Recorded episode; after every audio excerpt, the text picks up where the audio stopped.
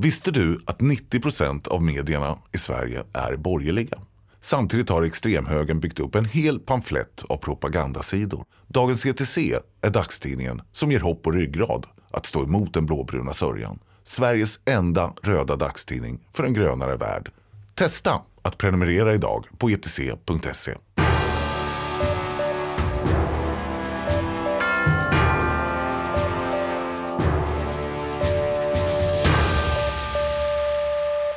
Varmt välkomna till det sjuttonde avsnittet av Dagens ETCs ledarpodd Tyckpressen. Vi är tillbaka för säsong två och i det här eh, vårens premiäravsnitt så eh, gör vi återigen så att vi har inbjudna gäster som eh, tillsammans med oss ska komma fram till vad som är rätt och riktigt, bra och dåligt och framförallt kanske vad som är bra och dålig politik. Jag som programledare heter Max V. Karlsson. Jag skriver på ledarsidan och jobbar tillsammans med redaktionen också. Eh, med mig har, jag Romina Pourmokhtari, förbundsordförande för Liberala ungdomsförbundet och skribent på TCOs Arbetsvärlden också. Varmt välkommen. Tack snälla. Och returning champion eh, Göran Greider från ledarsidan på ETC. Varmt välkommen du också. Tack så mycket. Idag så ska vi prata om ett ämne som jag har valt att kalla krigstrummor och spiondrönare.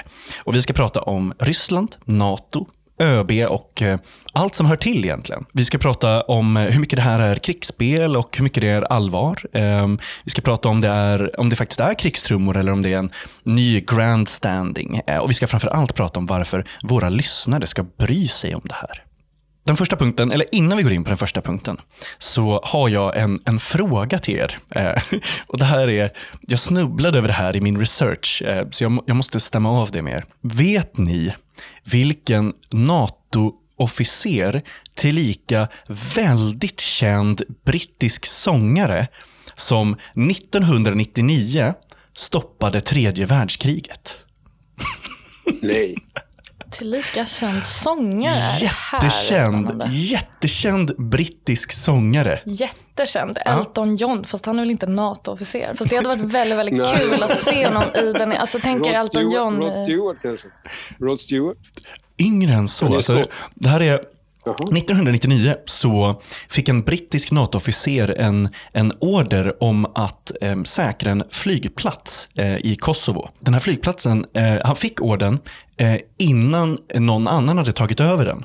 Men när de skulle verkställa orden så hade Ryssland redan tagit över den. Oj, oj, oj. Med 300 eh, soldater som då står med sina vapen riktade mot NATO-styrkan. Och den här NATO-officeren säger, jag tänker inte vara den som är ansvarig för att starta tredje världskriget.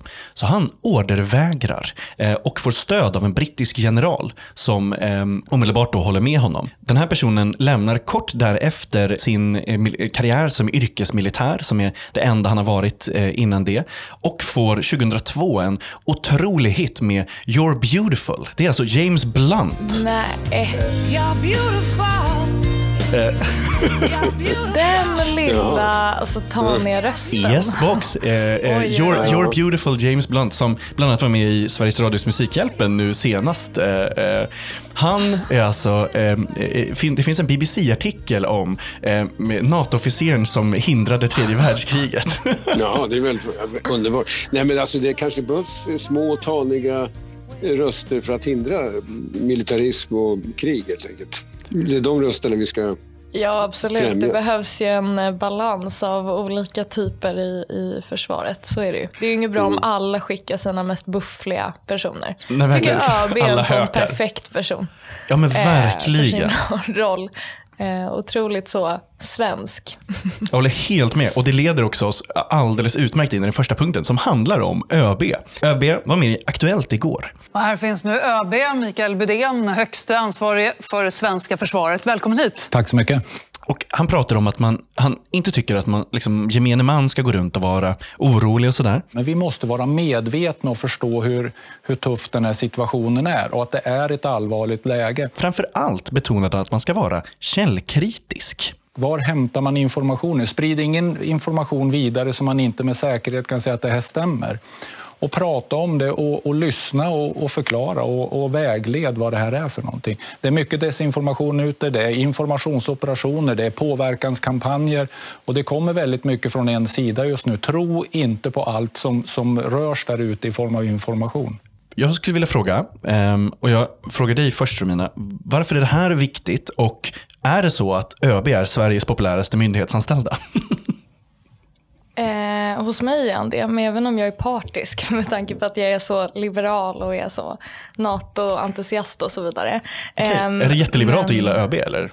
Nej, men jag tänker att vi är väl mer eh, ja, idoliserar försvarets eh, stark man lite mer kanske. Men ÖB är ju väldigt svår att inte tycka om. Han är ju lite så på Folk och Försvars rikskonferens någon gång ändå en tillställning där liksom kungen och kronprinsessan närvarar och massa högprofilerade chefer och sådär.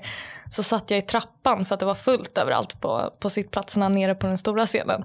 Och sen så kommer någon och sätter sig bredvid mig i trappan och så hänger lite, dricker kaffe. Och så såg jag att det var kängor typ. Så då var jag så här, ah, det är någon i försvaret. Så vände jag mig om så är det ÖB som sitter där och chillar lite. Så att han har ju en väldigt så härlig distans så är väldigt prestigelös trots att han är liksom högst upp i försvaret. Och den kombon tror jag är ganska ovanlig. Eh, så det, han är svår att ogilla. Men eh, det är ju jätte jätteintressant just informationsaspekten i situationen som är nu. Eh, och en del i det är väl skillnaden på Ryssland och eh, ja, men Europa och västvärlden hur man konsumerar information och tar till sig information. Där man i Ryssland, men jag tror det är, en, det är en ganska hög siffra om jag inte minns fel, typ 85 procent som får sin information från sin tv där de har några kanaler. Eh, och då direkt får den informationen som staten vill att de får. De tio största kanalerna är statsägda? Precis, och det är eh, oligarkpengar som pumpas in i de eh, tv-kanalerna som absolut inte är särskilt fria. Och eh, eh, ja, men det är ju det som gör att exempelvis i Ryssland så tycker de flesta att den här eskalerade situationen är Natos fel och eh, Ryssland har inte gjort någonting och, och det här är västvärlden som är aggressiva.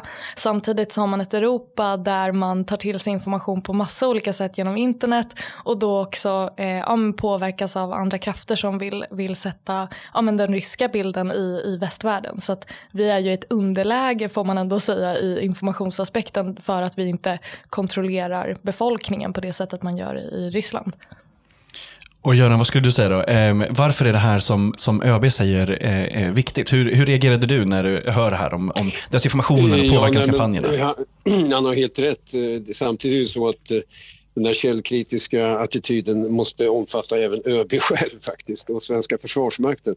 Jag är så pass gammal så jag har ju levt med alla ubåtshistorier här sedan 80-talet och det är ju helt klart att eh, det har varit väldigt mycket information från eh, försvaret som inte har stämt helt enkelt. Inte minst när det gäller ubåtarna. Och sen det stora, det stora infobedrägeriet som egentligen i vår tid ägde rum, det var ju faktiskt när den amerikanska militären, Pentagon, eh, i början av eh, 2002 eh, slog fast att Irak utvecklade massförstörelsevapen vilket blev en förevändning för Tony Blair och koalitionen av villiga att folkrättsvidrigt attackera Irak. Så att, jag måste ju säga, jag håller med fullständigt om att Eh, mediesituationen i, i Ryssland är ju helt eh, grotesk. Det är ju ingen tvekan om det. Men vi ska nog vara medvetna om att eh, även de eh, informationskällor som kommer från den västliga sidan bör betraktas väldigt kritiskt. Och just det här med massförstörelsevapenhistorien eh, där den fick ju eh, enorma... Alltså det är förmodligen den lögn, för det var en lögn helt enkelt, det vet vi nu, det mm. vet vi så länge. Det är förmodligen den eh, militära lögn som har påverkat planeten mest de senaste 20 åren. Alltså. Mm. Och den kom inte från Ryssland, den kom från eh, stormakten USA. Eh, så att ÖB har ju helt rätt där, alltså. men hans uttalande bör också omfatta svenska försvaret till exempel. Alltså, i krigsföring eller i säkerhetspolitiska situationer är det ju alltid jättemycket spekulation. Man, kan ju inte, man vet ju inte vad den andra kommer göra. Eh, och ibland kanske det finns en, en, det logiska agerandet men då avviker man från det just för att inte göra det motståndaren förväntar sig. Så det blir ju per automatik väldigt mycket ryktespridning och spekulation och ja, men, eh, infiltratörer och mullvader och allt möjligt. Eh, det är det som brukar kallas spelet. Det är, därför, ja, alltså, det är, war, det är the war games. Mm, liksom. jo, men så är det ju. Och det är ju samma med politik och allt möjligt. Det är ju mycket att man eh, spelar och fular sig för, eh, för att det priset är värt att betala. Liksom. Eh, och det föranleder ju väldigt mycket dumheter. Eh, ja, men, ja, och hemska scenarion i värsta fall som Irakkriget och så vidare. Ja men verkligen. Jag tycker nu, alltså så här, det finns ju jag tycker ändå att det är rätt blandat i kommentatorerna liksom i, i, i Sverige och så. Alltså jag tycker att det har varit rätt sansat. Men, men det låter nästan på en del, och framförallt på en del eh, superinbitna försvarstwittrare, eh, nästan som att de vill ha krig och konflikt. Alltså att det låter som att det redan, det, det redan är liksom, eh, eh, någonting som är eh, kanske betydligt mer allvarligare än, än det som försvaret vill att man twittrar eller så. Eh, som att de tycker att det är typ lite coolt eller häftigt att de liksom äntligen får, får skina. Eh, är inte det också jättefarligt? Jo. Nej, men det är just det här att eh, de människor som är så här oerhört intresserade av militärteknik och eh, försvarsfrågor. Alltså, eh, I slutändan är det ju så att de där enorma apparaterna är till för att eh, användas i någon mening, eller åtminstone avskräcka från användning. Mm. Och när det väl blir sådana heta lägen, alltså, då tror jag att adrenalinet rusar till i eh, venerna på, på, på, på ja, framförallt alla dessa NATO-fantaster som man får en känsla av att de verkligen, de skulle inte ha så jäkla mycket emot att det blev någon urladdning, eh, för det vore det slutliga beviset på att de har rätt och att vi bör gå med i NATO. Så eh, eh, jag tycker det, och det som har förvånat mig, eller förvånat, det är inte förvånande, det är just att det går så snabbt att jaga upp stämningarna. Alltså det, det har ju gått på några veckor egentligen detta att eh, nu går barn omkring och tror att eh, Ryssland ska invadera Gotland här tydligen. Eh, Men mm. Samtidigt så, alltså, absolut att jag delar problembilden i folk som jagar upp sig i onödan. Mm. Men samtidigt så är det ju också en del i att man inte ja, men man tycker att det är en nyhet att försvaret går på Gotland. Liksom. Det är svensk mark. Eller liksom, det behöver verkligen inte blåsas upp till det det görs. Och det gör man ju för att sälja tidningar och eh, skapa uppmärksamhet. Liksom. Men samtidigt så håller jag inte med om att det skulle ha eskalerats på jättekort tid. Alltså det har ju trappats upp sen i alla fall december så har det ju skrivits i media. Typ New York Times publicerar ju den här artikeln där eh, ja, men amerikanska underrättelsetjänsten började signalera att så, eh, man misstänker att eh, ja, men Ryssland kommer vilja ta Kiev. Liksom. Det är ju en aggression som man såklart vill kritisera men det har ju pågått sedan 2014. Liksom. Men det som händer nu är ju inte fullskaligt tredje världskrig för att Ukraina är inte med i NATO. Och Det är ju någonting som frustrerar mig väldigt mycket i det här att nu så ska folk börja bjuda in eh, om en såna eh, forskare i försvarsfrågor till tv och sitta och prata strategi. Hmm, hur ska Sverige och Europa agera? ja, ja, det var ju det vi kanske skulle ha gjort för fem år sedan eller tio år sedan. Diskutera strategiskt och analytiskt. Hur ska vi säkra demokratin och friheten och de mänskliga rättigheterna som råder i västvärlden? Att göra det nu när eh, ja, men då uppenbarligen ser Ryssland möjligheter här när man har Joe Biden som ju kanske inte är den starkaste eh, ledaren för USA. Angela Merkel har avgått, Macron är upptagen med sin egen valrörelse. Eh, ja, Boris Johnson, Boris Johnson har ju sitt baksmälla av rang. Ja, men precis. Eh, så det är inte så konstigt att man väljer att utnyttja just den här tidpunkten för, eh, för att eh, ja, men, eh, vara aggressiv. Vill du spara och samtidigt göra världen lite renare? Då har ETC tagit fram en lösning för dig. Vi har startat ETC Bygg för att få igång byggande av hyreshus utan vinstjakt, utan miljöförstöring och med lägre hyror. Spara direkt i husen till 2% ränta. Läs mer på etcbygg.se. Och nu ska vi prata Putin och Ryssland. Putin vet ju att alla tittar. Vad är hans mål med den här operationen? Vad skulle du säga, Greider?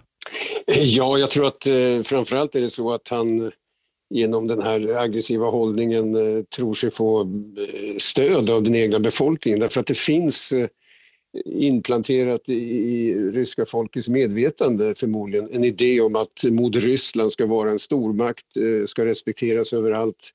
Och det där är någonting, även om jag tror att det ryska folket eh, tycker det är ännu viktigare med bättre levnadsstandard och allt möjligt sånt, de här vanliga frågorna, så tror jag att det finns en sån arena för Putin att spela på. Han, eh, så, så, länge det inte blir krig, för blir det krig, ordentligt krig, alltså, det är i och för sig krig redan nu, men om det skulle bli en ordentlig invasion så att säga, mm. eh, då tror jag att stödet för Putin skulle falla ganska snabbt därför att det är dyrbart, det dör människor och många ryssar tycker väl att ukrainarna är någon slags broderfolk helt enkelt så att det skulle kännas väldigt eh, egendomligt för många ryssar att faktiskt eh, använda militär kraft i de där sammanhangen. Men jag tror att det är så att eh, Putin, för att upprätthålla sitt auktoritära styre så, så har han den här stormaktsdrömmen, imperiedrömmen att spela på. Alltså. Mm. Eh, och det betyder ju väldigt mycket. Det man är rädd för det är ju detta att Putin nu har målat in ett hörn eh, gått ut med de här hårda kraven som de gjorde i december. Just det, Kremlslistan där. Mm. Ja, som alltså praktiskt taget är att NATO ska sluta med hela sitt existensberättigande. Ja, exakt. Ja, alltså det, det, det är ju jätteobehagligt att tänka på att eh, vi kan få en situation där eh, om Putin drar sig tillbaka plötsligt så, så kan det upplevas av många som, som Eh, Eh, defensivt och ett misslyckande så att han eh, nästan blir tvungen att göra någonting. Alltså, det är den här obehagliga situationen som jag är mest rädd för helt enkelt. För jag fattar faktiskt inte hur, man, hur ryssarna ska komma ur det här eh, med, med någon sorts heder i behåll här. Därför att om de inte får igenom några av sina krav så borde väl rimligtvis den här opinionen som säkerligen finns i Ryssland tycker att Putin har misslyckats. Och då Ja, det är väldigt svårt att säga hur det där ska gå. Alltså. Så att, eh, jag känner mig väldigt orolig för det där. Alltså att, eh, ryssarna målar in sitt hörn. Det enda sättet att komma ut ur det är någon aggressiv handling som är i större skala än det nuvarande ställningskriget i östra Ukraina. Mm. Vad säger du Romina? Vad är Putins mål med det här? Ja, men utöver det som jag nämnde tidigare, alltså varför det sker nu. Så dels då att andra sidan är, ser svagare ut än på länge men också Alltså jag tror inte man ska underskatta, som sagt, man ska inte bara titta på sina egna svagheter utan även på Rysslands svagheter. Och jag tror att en grej, eller en, en fråga som jag och mitt ungdomsförbund har engagerat sig länge i är ju Belarus och hur mm. man hanterar folket där. Eh, alltså ja, det, det här är ju inte i vakuum. Nej exakt, utan det är beroende av varandra. Det, dels som du nämner i Ukraina är det ju krig. Man, man har inte backat och släppt eh, Krim utan det är ju eh, många ukrainare som är villiga att dö för sitt land liksom, och som mm eh, strider hårt för att inte släppa på det. Eh, och samma situation har du i Belarus med eh, stora folkmassor som i alltså, månader eh, vissa gånger i liksom minus 34 grader har stått och demonstrerat i timmar där eh, piketbussarna bara sliter tag i dem och kastar in dem. Många försvinner mystiskt och, eh, och det är en fruktansvärt obehaglig situation där Lukasjenko uppenbarligen har tappat lite grepp och ringer Putin och ber om hjälp. Så att, eh, det är ju också att de är lite under eh, av en attack av ett folk som inte är särskilt nöjda i alla fall i, i både eh, Ukraina och i, i eh, Belarus. Eh, och jag tror inte man ska underskatta betydelsen av det att Putin vill ju såklart såklart eh, ja, men stärka, eh, stärka kontrollen. Och, för att det är ju det värsta som skulle kunna hända honom är ju att folket skulle eh, resa sig emot honom. Men han har ju gett sig själv möjligheten att sitta till eh, vad är det, 2036 som ledare. Eh, han har kastat in Navalny i fängelse och praktiskt taget brutit ner hela den oppositionsrörelsen. Eh, så att han har ju liksom lagt en stabil grund för ett liksom aggressivt beteende under de senaste åren. Och ehm, men jag tror liksom man ska, ja, men, ja, han vill ju förändra säkerhetsordningen liksom. Mm.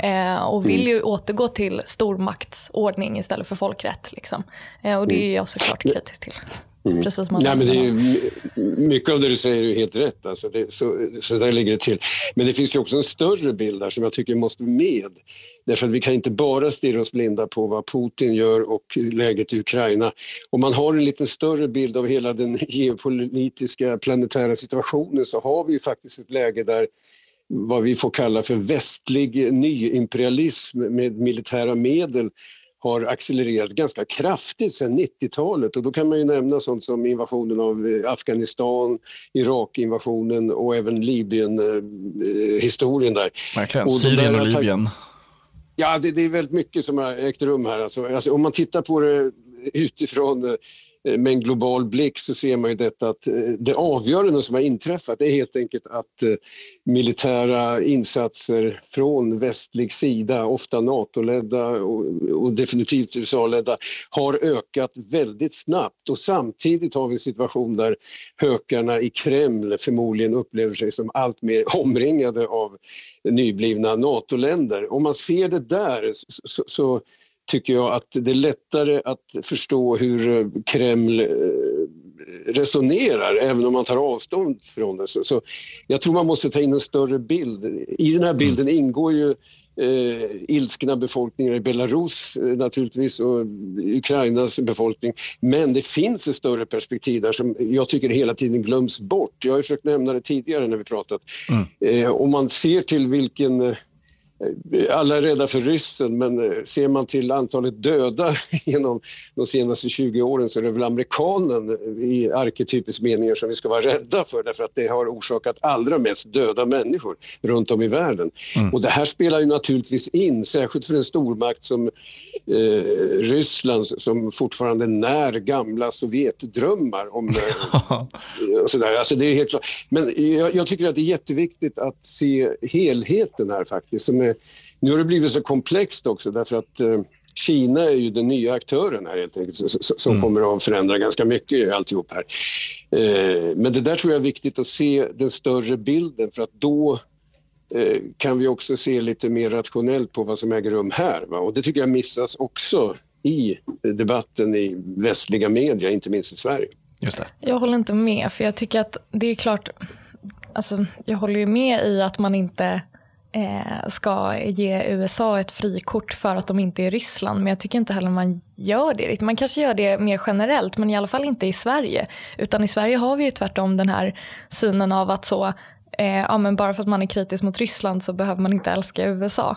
Eh, och jag tycker det är en ganska sund, ett sunt sätt att se på saken. Däremot den här problembilden, alltså det, jag tror det är lite det kanske, ja, jag ska inte tolka vad ÖB menar, du ska inte ta med den friheten, men jag tror... Jo, det ska du göra. Nej. Men, men jag tror så här, det är ju väldigt enkelt för Ryssland att så skapa ett problem och sen eh, ja, ta sig äran för att lösa det. Eller liksom, de har ju skapat det här problemet utan, eller den här konflikten, den här eskaleringen utan några, några ja, jag tycker verkligen inte det är någonting man kan diskutera utan det är Ryssland som har skapat den här upptrappningen, skapat den här spänningen och har gjort det för sin egen fördel. De märker också tidigare i olika situationer, typ under Obama-administrationen och hur man har hanterat aggressiva eh, ageranden från Ryssland så är ju det att ge eftergifter. Eh, och jag tycker verkligen inte den bilden man sätter av att NATO skulle vara aggressivt är, alltså det, det är så att jag nästan vill skratta. Det är ju inte, man ska ju ta de här frågorna på allvar men, men jag vill verkligen nästan det för att det finns ingenting som någonsin tyder på att NATO skulle vilja aggressivt ge sig in i Ryssland eller ta över, alltså agera aggressivt för NATO är en försvarsallians. Och jag tycker liksom att den här bilden av att NATO skulle expandera så extremt mycket, dels så stämmer den ju faktiskt inte i relation till det geografiska. Alltså, Nato rör sig över 6% av Rysslands gränser. Och för att ta det från det andra perspektivet, jag tycker inte ens det skulle vara ett problem om man hade haft så mycket mer eh, alltså NATO-försvarsallians runt Ryssland. För att det här är ju suveräna stater som har rätt att gå med i en försvarsallians och rätt att själva med sitt folks godkännande och sin liksom, politiska styres godkännande bestämma vad man vill ha för ordning i sitt land och vad man vill ha för försvar. Och de här länderna har ju gått med i NATO för att de vet att ett ryskt agerande skulle vara till deras nackdel, att de känner sig hotade, att de vet att den ordningen som Ryssland skulle agera med inte skulle vara bra för dem. Och de har ju en rätt att agera på det sättet. Eh, så jag tycker inte man kan säga att så, ja, krig är dåligt, därför ska vi ha balans och därför ska man ha en balans i hur man ser på USA och Ryssland. Utan tvärtom så tycker jag det är väldigt viktigt att ta ställning för mänskliga rättigheter, demokrati, för liksom fri press och då gör man det genom att faktiskt ta ställning. Eh, och att ta ställning är, är, inte att gå med i NATO, för NATO är bara en försvarsallians. Egentligen är att ta ställning att agera i de här frågorna, exempelvis hjälpa till Ukrainas militära styrkor med, med stöd och så vidare. Eh, nu har ju Storbritannien gjort det och Danmark är inne på det och sådär. Jag hade ju önskat att Sverige gjorde det, så det är min hållning. För jag tycker man ska ta ställning. Men att gå med i NATO och att fler länder runt Ryssland gör det, det är ju för att Ryssland hotar dem. Ah, jag förstår. Vi är, vi är, ehm, eh, jag ska säga att jag, jag lyssnade på eh, intervjuer med, med eh, framförallt äldre människor i, i Donetsk. Jag tyckte det var så himla härligt att lyssna på. Det var en som sa eh, att eh, en, en äldre eh, tant som var, hon sa, många väntar nog på bättre väder nu. Eh, och Det handlar mm. om att eh, eh, terrängen i Ukraina är i princip mm. omöjlig att invadera så fort mm. det blir vår eller sommar. Eh, utan det, man måste ha den här frusna lermarken för att kunna göra det. För att kunna eh, rulla fram pansarvagnar? Exakt, för pansarfordonen mm. kommer, inte, kommer inte fram i leran. Eh, så hon sa, många väntar nog på bättre väder nu. Det tyckte jag var väldigt härligt. Och Sen så sa en annan att det som hon tyckte var det läskigaste alltså in, inför det här, det är att en, den största risken kändes som en, att det skulle kunna vara en oavsiktlig incident. Mm. Alltså att det händer någonting. Skottet i eh, Sarajevo-aktigt. Ja, men till exempel, eller liksom som det är ofta eh, vid gränsen mellan Indien, Bangladesh och Pakistan. Mm. Där det ofta är så att det är en oavsiktlig grej som, som sker som sen blir en i princip internationell eller liksom, eh, multilateral konflikt i alla fall. Den här frågan är ju, är ju långt ifrån eh, liksom, över. Jag, jag, jag, känner inte att det är så liksom, troligt att det skulle bli en jättestor öppen militär konflikt. Det känns inte som det mest liksom, eh, troliga. Men det här oavsiktliga tycker jag känns eh, lite liksom, eh, eh, läskigare. Och jag skulle vilja prata då om en, en lite annan grej innan, innan NATO som huvudpunkt bara. En jättekort grej. Så här. I flera dagar i rad så har vi ju sett drönare flyga nära svenska kärnkraftverk. Försvarsminister Peter Hultqvist sa också att de har sett okända större drönare nära militärövningar. Tror vi att det här är eh, ryska drönare? Vad tror du, Romina? Ska man göra den spekulationen? Ja, men varför inte? Eh, de du? har ju konstaterat, nu kommer diplomatiska politikersvaren här, men de har ju konstaterat att det är drönare av militär karaktär. Så är det. Eh, så det kan man säga. Vad tror ja, du? Det, det, ja, det är helt enkelt eh, omöjligt att veta, men det här med drönarna närvaro över viktiga områden i skyddsområden i Sverige. Det har väl varit uppe tidigare tror jag. Jag för mig att den här tidskriften Filter gjorde någon eh, analys av det där i något nummer där de eh, räknade upp eh, allt ifrån nersågade radiomaster som inte hade någonting med Ryssland att göra men det kan ju mycket väl vara så alltså att det är en, eh, numera krig från Rysslands sida, de är tyvärr väldigt smarta där. Det, det är inte, de använder sig av dels informationskrig och sen eh, mystiska aktioner. Så det kan ju mycket väl vara något sånt. Men, men jag tycker man ska avhålla sig från spekulationer så långt det går tills vi vet någonting. Det, mm. det, jag kör på ÖBs linje helt enkelt. Att, vi bör vara försiktiga med Eh, med vissa uttalanden därför att vi vet ingenting. Alltså det kan vara någon jävel som har lyckats få igång någon gammal eh, drönarmodell här av militärt slag. Eh, mm. Som, som, alltså det, går, det går inte att veta helt enkelt. Men, men, allt det här bidrar ju till att jaga upp stämningen. Exakt. Det blir första nyhet direkt i Aktuellt, Rapport mm. och Expressen och så vidare. Och det här ingår i den här snabba jag skulle vilja påstå att det nästan är en slags eh, militarisering av det svenska medvetandet som nu pågår. Alltså. Och det, som gammal värnpliktsvägrare, som jag nämnt här tidigare Exakt, i första avsnittet eh, faktiskt. Bra gjort. Ja, just ja, det, ja precis. Så, så, så Eh, Eh, är jag alltid väldigt orolig därför att var och en som har den minsta lilla historiekunskaper vet att, låt oss säga, när första världskriget bryter ut så är båda sidor övertygade om att det här blir kortvarigt krig och det är en väldig chauvinism som brakar loss och ingen kunde föreställa sig att det skulle bli fyra år av helvete liksom, eh, över jorden. Alltså den militaristiska logiken är livsfarlig och där ingår ju det som du nämnde förut med att det räcker med att eh, någonting går överstyr någonstans, att, att någonting blir bombat av misstag eller vad som helst, så kan det faktiskt utlösa... Krig är helt enkelt oförutsägbara. Det verkar ju vara så faktiskt.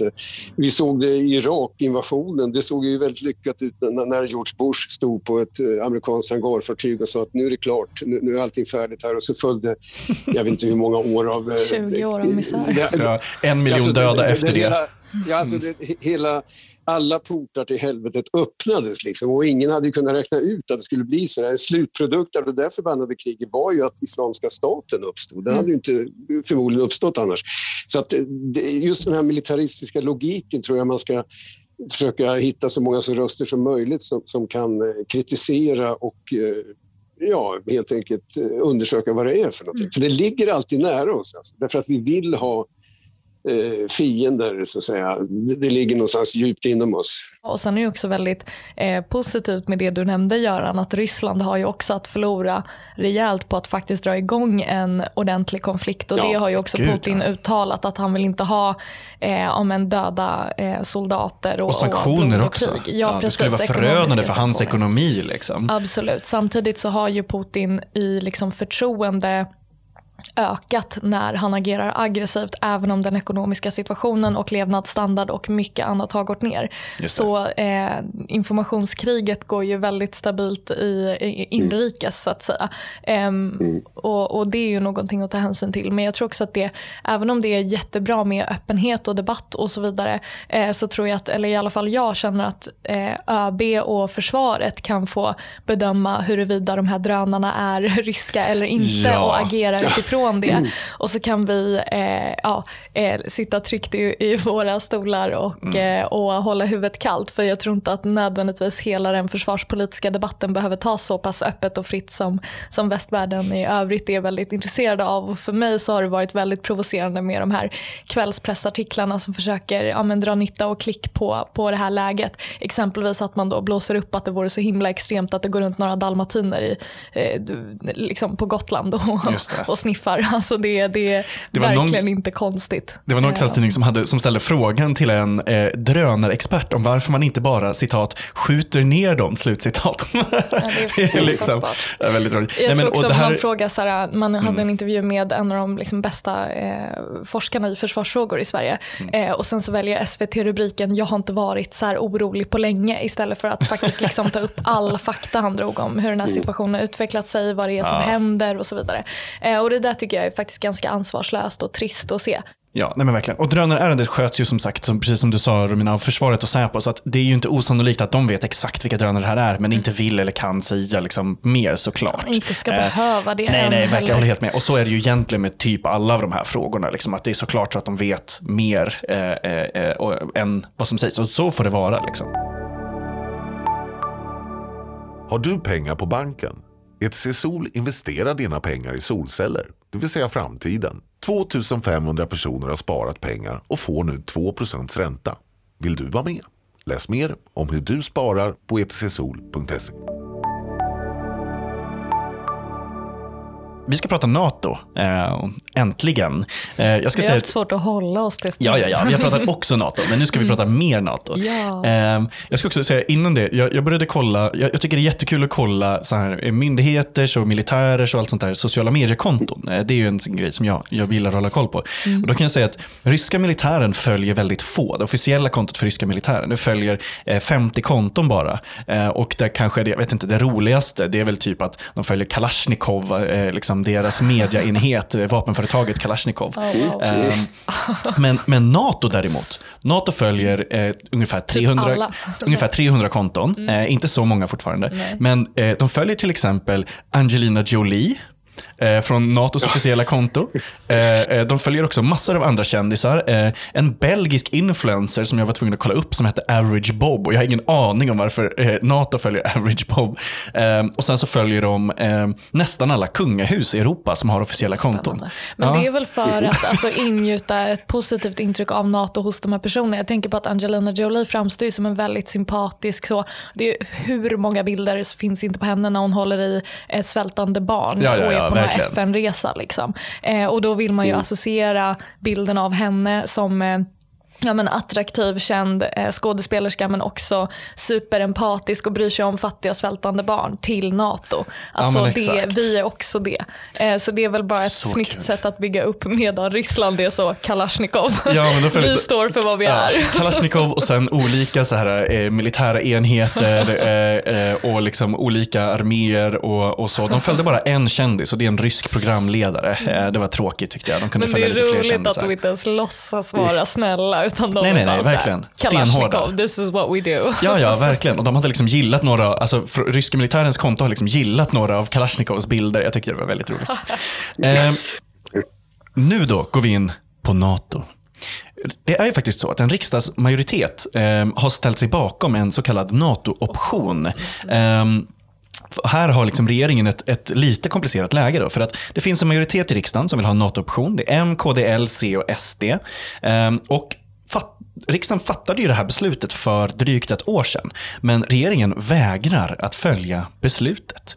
Inga nya besked har getts eh, som de senaste dagarna som tyder på att regeringen överväger att vika sig för det här eller sådär. Eh, men om det blir regeringsskifte i höst och en moderatledd regering tillträder, då eh, kan vi väl ändå eh, säga att mycket talar för att frågan om NATO-option lyfts in i Eh, regeringsförklaringen åtminstone ehm, och att det blir ett nytt ehm, språk om det här. Ehm, NATO är ju en rätt pigg 72-åring. Det är ju 30 medlemmar, eh, där 14 av dem har tillträtt sedan 1990. Mm. Så att det är ju en, eh, ja, men 14 nya medlemsstater mellan 1999 och 2018. Och där Ehm, eh, eh, det startade ju eh, av en helt, eller liksom av, syftet med NATO har ju utvecklats under tiden ska sägas. Det omformulerades ju formellt efter kalla krigets slut och igen när Sovjet föll. Ehm, då var det ju Eh, eh, eh, två stycken försvarsministrar på 90-talet i USA som sa att eh, the founding purpose of deterring attacks from the Warsaw Pact has been fulfilled. Eh, och att man då bytte det, eh, ehm, så att säga. Sen så tog det ny fart egentligen under ehm, eh, efter 9-11 med the war on terror. Då såg man att, att den här rollen utökades. Sverige har ju varit eh, egentligen i, i framkant av NATO-kritik rätt länge. Ehm, det, det finns en känd eh, mening som är att, att NATO förstör byar för att rädda dem. var ju liksom en sån eh, eh, tidig eh, eh, grej. Eh, och att man då har bidragit till att skapa hot som man sen behöver hantera hemma. Alltså att de man tränar i opposition eller så, eh, sen tränar andra. Den här NATO-kritiken har ju i princip försvunnit. Ehm, så jag skulle vilja höra om, om ni tror liksom, varför den här eh, stora breda NATO-kritiken har, har försvunnit. Det är såklart så att det fortfarande finns, liksom, jag menar, ibland när jag är i, i Liljeholmens centrum så står det fortfarande nej till NATO-gruppen där och delar ut flygblad. Men det är inte så att vi ser det här storskaligt. Ehm, varför tror ni att den har försvunnit och liksom, eh, är, det mer, är det mer tabu att vara kritisk mot NATO nu? Det, eller, eller har det bara blivit konstigt? Liksom? Vad säger du Romina? Men jag tror nog att det är mer tabu att vara kritisk. Men alltså tabu är kanske ett hårt ord. Jag tror bara att det blir mer och mer uppenbart att Ryssland har ett intresse av att trigga ett större NATO.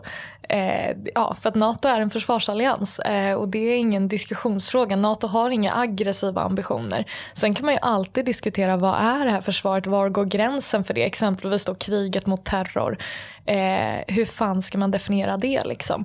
Eh, och jag är ju ursprung i Mellanöstern så det är inte som att jag är så jippi heja USA, gör vad fan ni vill. Eller liksom så. Ja, helt. Eh, så att ett visst mått av rationalitet behöver ju hållas där. Men det jag tycker är så tråkigt är att Sverige liksom eh, ja, men investerar pengar, tid, eh, gör försvarsövningar, praktiskt taget allt man kan göra med NATO men ändå inte går med och därmed går miste om vetorätten, rösträtten, sitta med på möten, säga vad vi tycker. Och liksom i det så tycker jag att det alltid är det är alltid positivt att man sitter ner med andra länder och pratar och det är ju krafter som EU och NATO långt mer effektiva än FN liksom, där man låter Saudiarabien sitta i en så kvinnokommitté. Eh, det, liksom, jag, jag tycker verkligen att man ska hitta de som man håller med, som man delar värderingar med och gå samman för att ta strid för det rätta. Liksom. Eh, inte nödvändigtvis ta strid kanske är fel ordval men ni förstår vad jag menar. Alltså liksom ändå så, eh, våga ta ställning tycker jag är en ganska basal grej. Eh, och, och, ganska viktigt, om man säger sig stå för alla människors lika värde eller mänskliga rättigheter så får man ju också efterleva det i att faktiskt våga ta ställning mot de som inte, inte tycker det. Liksom. Eh, så jag tror det ändå är ett skifte i hur man ser på saken. Att, att det här neutrala, neutraliteten är inte lika fin och det kanske också är en lärdom när man ser tillbaka på andra världskriget och hur många människor som, som liksom brutalt slaktats i, i sådana situationer och hur Sverige lät tågen rulla vidare. Liksom att man ändå har lärt sig lite av det och känner att ja, men lite mer ställning kanske man kan ta ändå. Sen tycker jag det är väldigt intressant om att diskutera just NATO-option. Att då det finns en majoritet i riksdagen men regeringen vägrar genomföra det man har beslutat i riksdagen. Alltså ganska respektlöst mot svensk demokrati om du frågar mig. Eh, och då är ofta argumentet från Ann Linde att så, vi förstår inte vad NATO-option är. Eller vi förstår inte vad det betyder. Det. Och det är en sån bullshit-ursäkt att jag alltså, står bara för att så, nu är det vi som är, sitter i regering, ni får ta tag i det här när ni tar Alltså så kan man ju göra i sådana fall. Var bara liksom ärlig istället för att säga jag förstår inte riktigt vad det är. Eller liksom... Jag håller helt med. Det hade blivit mycket tydligare också vad liksom skillnaderna är och, och ja, i det också. Det är lite onödigt kan jag tycka. Nej, jag håller med. Och, och eh, det är intressant. Det, det, du säger är också det, eh, det här med eh, ja, men, allianser och, och, så. ÖB säger ju lite det, men han är väldigt försiktig. Och vi har ju alltid sagt vi bygger säkerhet med andra. Det är mm. ju liksom det, det. Men, men Göran, vad säger du om det här? Var, varför har NATO-kritiken tystnat? Ja, nej, men just den här frågan om att det har blivit tabu eller inte vara NATO-kritisk. Jag vill inte heller påstå att det har blivit tabu, men det har blivit svårare att vara NATO-kritiker helt enkelt. Varför Och det har ytterst Ja, det har väldigt mycket att göra med att Sveriges, Sverige har närmat sig Nato helt enkelt. Partnerskap för fred, eh, olika gemensamma övningar och så vidare. Och plötsligt har vi en socialdemokratisk försvarsminister, Peter Hultqvist, som Eh, ja, ville ta avsked av eh, tidigare alliansregeringars eh, nedrustning av försvaret och gå i en väldigt hård linje när det gäller upprustning och så vidare. Eh, och det där tror jag är huvudorsaken. Alltså att eh, tidigare så har nog socialdemokratin... Eh, det har ju funnits en så stark kritik av Nato där från Palmes tid och så vidare. Även om man hela tiden har haft ett samarbete med, med Nato. Eh, och jag tror att det är det som är huvudorsaken. Alltså att vi har närmat oss eh, Nato, neutraliteten är borta, alliansfriheten är kraftigt urholkad måste man ju säga. Men jag anser ju verkligen att, jag tycker att även om jag är kritisk till mycket av Peter Hultqvist tonfall genom åren här så, så, tycker jag att det är ganska bra att de eh, står fast vid den här hållningen att vi bör icke gå med i Nato, vi bör icke säga ja till en NATO-option därför att hans argument är ju det här med att eh, det hotar stabiliteten i ett krisläge. Det är ungefär det han säger nu. Det. Och det tycker jag är helt rätt. Jag tycker det är helt rätt. Alltså, jag undrar bara hur länge de orkar stå emot den här ja, men... optionsretoriken. Men, men ja. jag tycker att Just nu håller ju allmänheten med honom i alla fall, eh, men även om vi har sett ja, positionsförflyttningar där. Jag är glad för att regeringen faktiskt, och det är trots allt regeringen som fattar beslut om de här sakerna. jag tycker det är bra att man, man ska inte fatta sådana här viktiga beslut under en krisläge helt enkelt. Mm. Jag tror att det är livsfarligt. Det kommer bara ytterligare öka spänningarna och så vidare. Eh, så jag tror att eh, regeringen gör helt eh, rätt här helt enkelt. Men sen är det en sak som jag tycker att jag gillar lite så här kontrafaktiska resonemang. Sunt. jag, kan inte låta bli, och det säger jag väl i egenskap av nära pacifist här och mm värnpliktsvägrare och sånt där. Jag kan inte komma förbi den här tanken på att när Warszawapakten upplöstes, vad det nu var, 1991 eller mm. så 92. Det hade ju varit ett underbart läge att upplösa också NATO-pakten. Eh, mm. hur skulle världen ha sett ut om vi hade faktiskt eh, tagit det där, steg, om, eh, tagit det där steget att nu har den här hemska kolossen som hette Warszawapakten där, där olika länder tvingades in under ryskt kommando. Om det där hade upplöst, det, upplöstes ju. Hur hade det sett ut om eh, den nordatlantiska pakten faktiskt hade bör, påbörjat en nedmontering av sin egen verksamhet? Mm. Vi vet ingenting. Eh, det vi istället har fått se under 90-talet var ju faktiskt att eh, Nato blev lite mer än en försvarsunion eller försvarspakt därför att man har fogat till klausuler som gör att man kan eh, angripa. Det såg vi under Jugoslavienkrisen till exempel. Så att det är inte Mm. riktigt sant det där med att eh, Nato bara är en försvarspakt, alltså, utan det är faktiskt också någonting mer där. Då.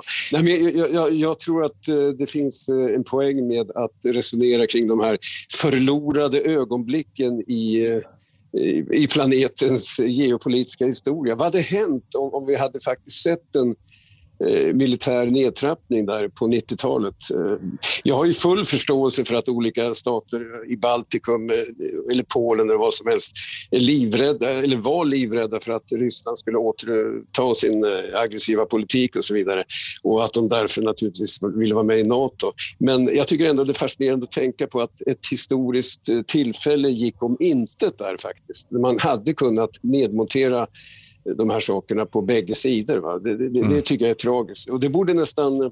Jag tycker väl att någon kunde skriva en roman om det där. Alltså, helt. Det tycker jag också. En hel roman. Ja, Romina, kan du tänka dig att Ja, skriva den? Den eh, alternativa verkligheten där alla slutar kriga. Ja, men det låter ju jättebra. Eh, jag tror bara att Ja, det men inte är... Alltså, jag tror så här, om vi ska prata... Alltså, jag ska inte Jo, vara för elak, Göran. Jag förstår vad du menar. Men jag tror också att det som hade hänt om NATO inte hade funnits hade ju varit att Ryssland hade haft mer fritt fram. Och jag tror inte att de här öststaterna var livrädda utan bör vara livrädda med tanke på hur Ryssland har en aggre- ett aggressivt agerande och en vilja att, att bygga en stor makt. Liksom. Och jag tror inte att man ska, det är väldigt enkelt för oss i Sverige att inte se på det på samma sätt som de gör för de ligger det väldigt, väldigt nära och jag har många medlemmar Ja, i mitt helt- parti och mitt förbund som, som har bott eller växt upp i, i, i Sovjet och liksom inte, alltså de, det är väldigt instinktivt. Många också eh, ukrainare som jag känner som är jätteledsna över hur lite eh, hjälp man får av, av Europa och ekonomin kraschar ju nu i Ukraina, eh, alltså börsen och så vidare och man ser bara på och det är ju en konsekvens av att Ukraina inte gick med i NATO och att man, ja, eh, den förra ledaren inte skrev på den auktoritära eh, politiken. Liksom. Ja, det var ju en hel situation där politiskt också som la grunden för det här. Men jag tror att det man får tänka på när man pratar geopolitik och stormakter och spänningar och så vidare, det är ju också liksom vad står de här länderna för? Vad är det Kina gör? Jo, men de har koncentrationsläger med muslimska minoriteter som, eh, som liksom, eh, steriliseras och får tvångsarbeta och, och eh, skapa kläder åt rika europeer eh, som Kina sen drar pengar av. Och vad är Ryssland? Liksom? Ja, men Ryssland är inte ett feministiskt land. Ryssland är inte ett demokratiskt land. Det är inte ett Ryssland girl- är girlboss-land, nej. Ryssland är inte ett land där eh, pressen får vara fri. Liksom. Och Där det är facken får vara fria. De är ju, det, var ju, det första Precis. Lukasjenko gjorde i Belarus var ju förbjuda alla fackförbunden, de fria fackförbunden, inför maktövertagandet. liksom, Det- jag tycker vänstern kan tänka lite mer på det. Vad säger du Göran? Ja, vi, jag var tillsammans med en eh,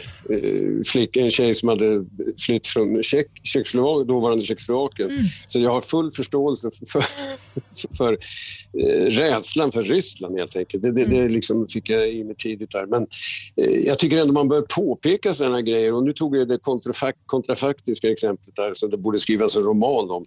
Jag, jag tycker det är viktigt att vi, att vi faktiskt grubblar över sådana saker. Vilka historiska möjligheter har gått förlorade?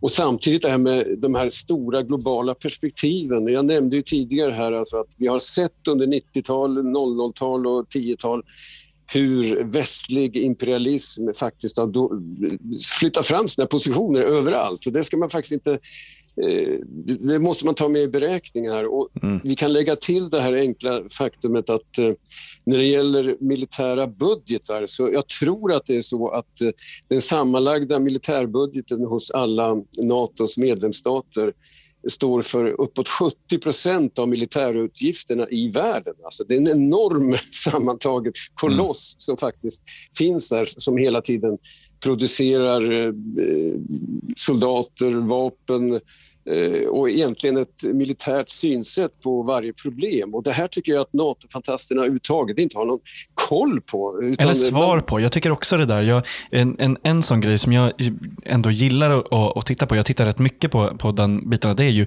de, de 800 militärbaser som USA har runt om i världen, som inget annat land kommer i närheten av att ha. Och Ja, det är nej, det är- väldigt ja. häftigt att se, för att då finns det liksom särskilda transportsträckor och så mellan de här baserna. Så det är väldigt häftigt liksom, nätverk att se över en kartbild. Eh, där, eh, eh, och liksom de här, den enorma landytan, men också den industrin det blir. Alla de som är anställda i det här och alla de företagen och även svenska företag och så som är liksom beroende av att det ska fortsätta. Och det, är, väldigt ju också intressant. någonting som Ryssland tänker på. Det finns ju många fördelar med att just alltså, annektera och, och krigföra i Ukraina. Ja, ja, ja, Eh, det är ju hela man har vägen. Belarus Ja. från andra hållet, men man har också alltså, vägen, Svarta havet. Ja, ja, alltså, ja, att ha tillgång till det är ju en enorm eh, försvarspolitisk fördel. Liksom. nästa, nästa steg, alltså, som de vill, som man har uppfattat det, det är ju att liksom, eh, egentligen sammankoppla eh, Donbass med Krim. Alltså att den landytan däremellan. Eh, sen skulle den vara väldigt svår att försvara i sig och det, det är väl det som talar för en lite bredare, liksom, någon form av eh, eh, liksom, omringning av Kiev. Eh, eh, liksom, för att det är då man får mer, liksom, Ryssland skulle få mer kontroll av den. Om vi pratar liksom, rent landmassa eh, eh, i biten. Och om man ska prata rent landmassa, Ja. då kan jag då ytterligare en sån nördig försvarspolitisk sak att nämna. Men det är väldigt, väldigt spännande att under de senaste åren iaktta alltså situationen i Arktis. Alltså norr Ja, om ja, ja, ja. jorden så sker det väldigt mycket försvarspolitisk aktivitet från alla möjliga länder. Kina, mycket involverade, Ryssland, USA, NATO, eh, de nordiska länderna som liksom försöker försvara den logiska kopplingen rent geografiskt. Det finns naturresurser. Det är liksom ur många aspekter jätteintressant att iaktta hur det utvecklar sig där och vad det är som händer där. Det är liksom som en miniversion av vad som händer i och, och mindre Ja, mindre liksom observerad. Det var någon som beskrev den situationen i Arktis också som ett eh, kallt krig. Jag tyckte det var kul. Alltså att det, det, ja, bok, bokstavligen. Liksom. Men, men jag, jag håller med om det. Min synvinkel, det som är fullkomligt tragiken i allt detta, det är att eh, i det här läget så borde ju alla resurser koncentreras på att lösa klimatfrågan framför allt. Det är liksom helt avgörande.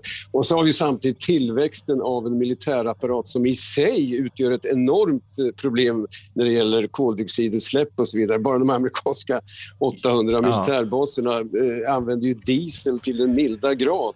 Och med hemliga de siffror. här- Även försvaret. Jag har ju försökt få ut det. Jag, menar, Ja. jag, jag sitter ju och gräver, men försvarets klimatpåverkan är hemlig.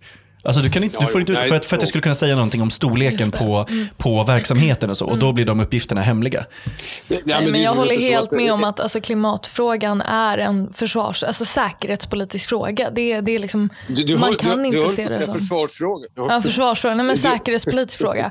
Eh, det, klimatfrågan är en säkerhetspolitisk fråga. Vi hade, för några år sedan bestämde vi att den som är försvarspolitisk och säkerhetspolitisk talesperson också är klimatpolitisk talesperson i mitt ungdomsförbund för att poängtera att det är en sån fråga. Och jag tycker den här kritiken som finns mot att exempelvis Folk och Försvar då, då, eh, tar klimat på stort allvar är totalt orimlig. Alltså på vilket sätt handlar inte det om vår möjlighet att leva säkert? Eller jag förstår inte. Nej, det är helt...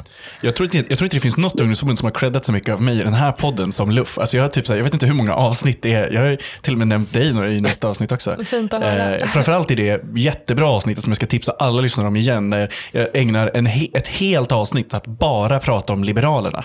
Eh, för att, Det för, är väldigt intressant, eller hur? Ja, det var jättekul. Och det var ju just för att vi, det var liksom, jag ville ha 30 minuter Liberaler. Jag tycker inte de fick tillräckligt mycket eh, eh, utrymme. Så vi ägnade ett helt avsnitt av det. Det var toppen. Det finns Ja, det mycket bra, gång bra content. Viktor Bart Kron frågade mig vad jag tyckte när det var så 511 konflikten i mitt parti. Så, eh, så vad, vad tycker ungdomsförbundet om det här? Och då sa jag det att så, eh, ja, det, är väldigt, det är alltid väldigt roligt att vara med i Liberalerna. Det händer så mycket. vi, vi ska klura på det här och så återkommer vi. Eh, lite Jag talande. Jag har ju hållit er längre tid än vad jag sa att jag skulle, men jag har en jättesnabb fråga som sista bara. ehm, som jag skulle vilja liksom fråga, fråga er. Och det är ju att, alltså, eh, jag skulle säga, min bild är att generellt så ses eh, vänstern, och då menar jag det väldigt, väldigt brett, som rätt dålig på utrikespolitik. Alltså det har inte varit det som man liksom haft jättehögt förtroende i länge och, och, och så. Jag skulle bara fråga om ni har någon tanke i det. Liksom. Bromina, så varför ses vänstern som så dålig på utrikespolitik i Sverige? Då menar jag svensk vänster alltså. Svensk vänster för att Alltså man kan ju se det som att eh, högern inte är lika diplomatiska utan mer för att ta ställning om man nu ska förenkla det väldigt grovt. Just det, lättare att ta... Ja, just det. Ja, men jag, jag tycker inte det, över- alltså det är inte hela förklaringen. För att jag tycker vänstern är mycket mindre proaktiv och mer reaktiv i att så, oj nu händer det här, ja men då kanske vi får göra så här eller vi kanske ska ha ett möte och prata om det här. Medan högern är väldigt mycket tydligare, det här är utvecklingen vi vill se, det här är eh, liksom det analytiska eller strategiska perspektivet i det här. Och det kan jag tycka mig sakna hos vänstern. Alltså bara för att man inte delar bilden rent politiskt av hur man ska agera så betyder det inte att man helt behöver sakna en plan för vad man tycker om situationer som sker i andra länder. Och det var faktiskt en anledning till att jag gick med i Liberalerna och inte ett annat parti är ju att eh, ja, men mina föräldrar fick, fick fly och lämna allt för att det politiska läget i ett land fallerade. Och eh, jag tycker att man som politiker och som politiskt parti behöver ta ansvar för att se till att det finns en stabilitet i de värdena man står upp för. Demokrati, mänskliga rättigheter. Och står man för alla människors lika värde då gäller ju inte bara det inom Sveriges gränser utan tror man Just på ja. internationell solidaritet då får man ju ta ställning när det händer saker i andra delar av världen. Och det ska ju vara vänsterns paradgren. Göran, jag vet inte om du håller med mig i analysen att, att vänstern har sett som dåliga på det här, men, men varför skulle du säga att vänstern ses som dålig på utrikespolitik? Eller åtminstone har gjort det? Nej, men jag, jag tror att det är så att eh, under större delen av efterkrigstiden eh, så hade vi i Sverige en stark tradition av internationellt engagemang helt enkelt. Palme är ju ursymbolen för detta. Eh, man försökte medla i olika konflikter hit och dit och, man hade den här tacksamma positionen mellan de två militärbarackerna så att säga. Eh, att, eh, att försöka vara the voice of reason i det där läget. Eh, och det är ju helt klart så att eh, det är ingen slump att, att eh, Sverige kallades eh, ironiskt då från högerhåll för, för den moraliska stormakten under väldigt lång tid. Därför att man stod för ne- nedrustningsavtal och så vidare. Eh, fredstrevare åt alla möjliga håll. Och det där höll ju i sig till någon gång på, jag vet inte när man ska dra, dra gränsen, någon gång på eh, 80-90-tal. Och sen dess så har ju framförallt hos det största partiet och socialdemokratin så har den där traditionen mattats av ganska kraftigt helt enkelt. Och det där tror jag har bidragit till att eh, vänstern uppfattas som klenare när det gäller utrikespolitik. Va? Eh, och det ligger något i vad du Romina säger, att, att det blir en sorts reaktiv hållning. Eh, alla på vänsterkanten blir asförbannade när Irak invaderas. Men- Men det, det, analysen som borde ha föregått det där Ja. har ju varit för klen hela tiden. Alltså det, det är helt klart så. Eh, och sen har vi speciella omständigheter här. Jag känner ju själv när jag sitter här att man går ju på ett minfält bokstavligt talat. Därför att risken, jag vet ju genom åren här, så fort man har uttryckt minsta kritik av Nato och så vidare så, blir man ju lätt betraktad som en Putin-kramare hur mycket man än avskyr den mannen och den regimen. Och det där är ju, har ju lagt en hämsko på, på det fria tänkandet hos vänstern helt enkelt. Och det där är ju ingen bra situation. Eh, så så att, det- men jag tror att eh, det har ju skett en väldig eh, omkastning här ända sedan eh, den här långa perioden när Sverige var en stark röst i världen för försvar av tredje världen som det hette då och så vidare. Och så vidare. Och, och det där har mattats av och nu har vi en helt annan situation och då framstår det ju verkligen som att vänstern har blivit svagare. Och när jag säger vänster så menar jag hela den samlade arbetarrörelsen, Exakt. Vänsterpartiet och sossarna. Ja, men precis, det är precis det jag menar också. Och även så här, ABF och Olof Palme-centret och sådana där som, som har liksom försökt Ja, ja, hålla igång, men, men även det, liksom, även den typen av verksamheter. Eh, Det finns ju Vi nästan ingen i Sverige, det finns, ju, det finns ju ingen i Sverige som pratar om typ globala södern idag eller liksom så. Nej, det är mycket så. Det, så, så är det faktiskt.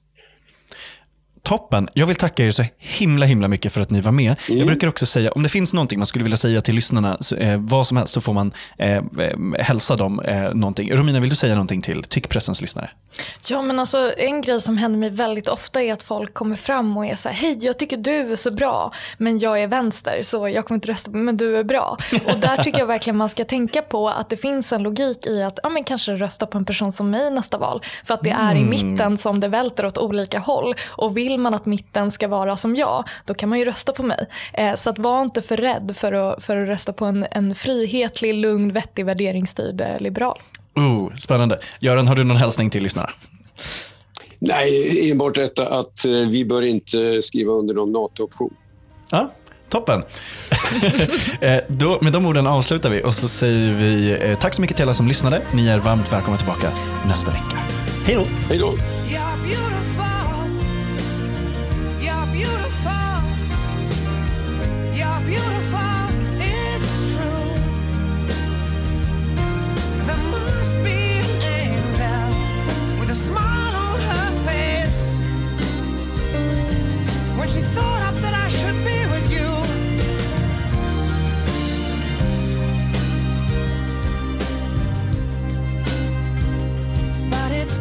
To face the truth.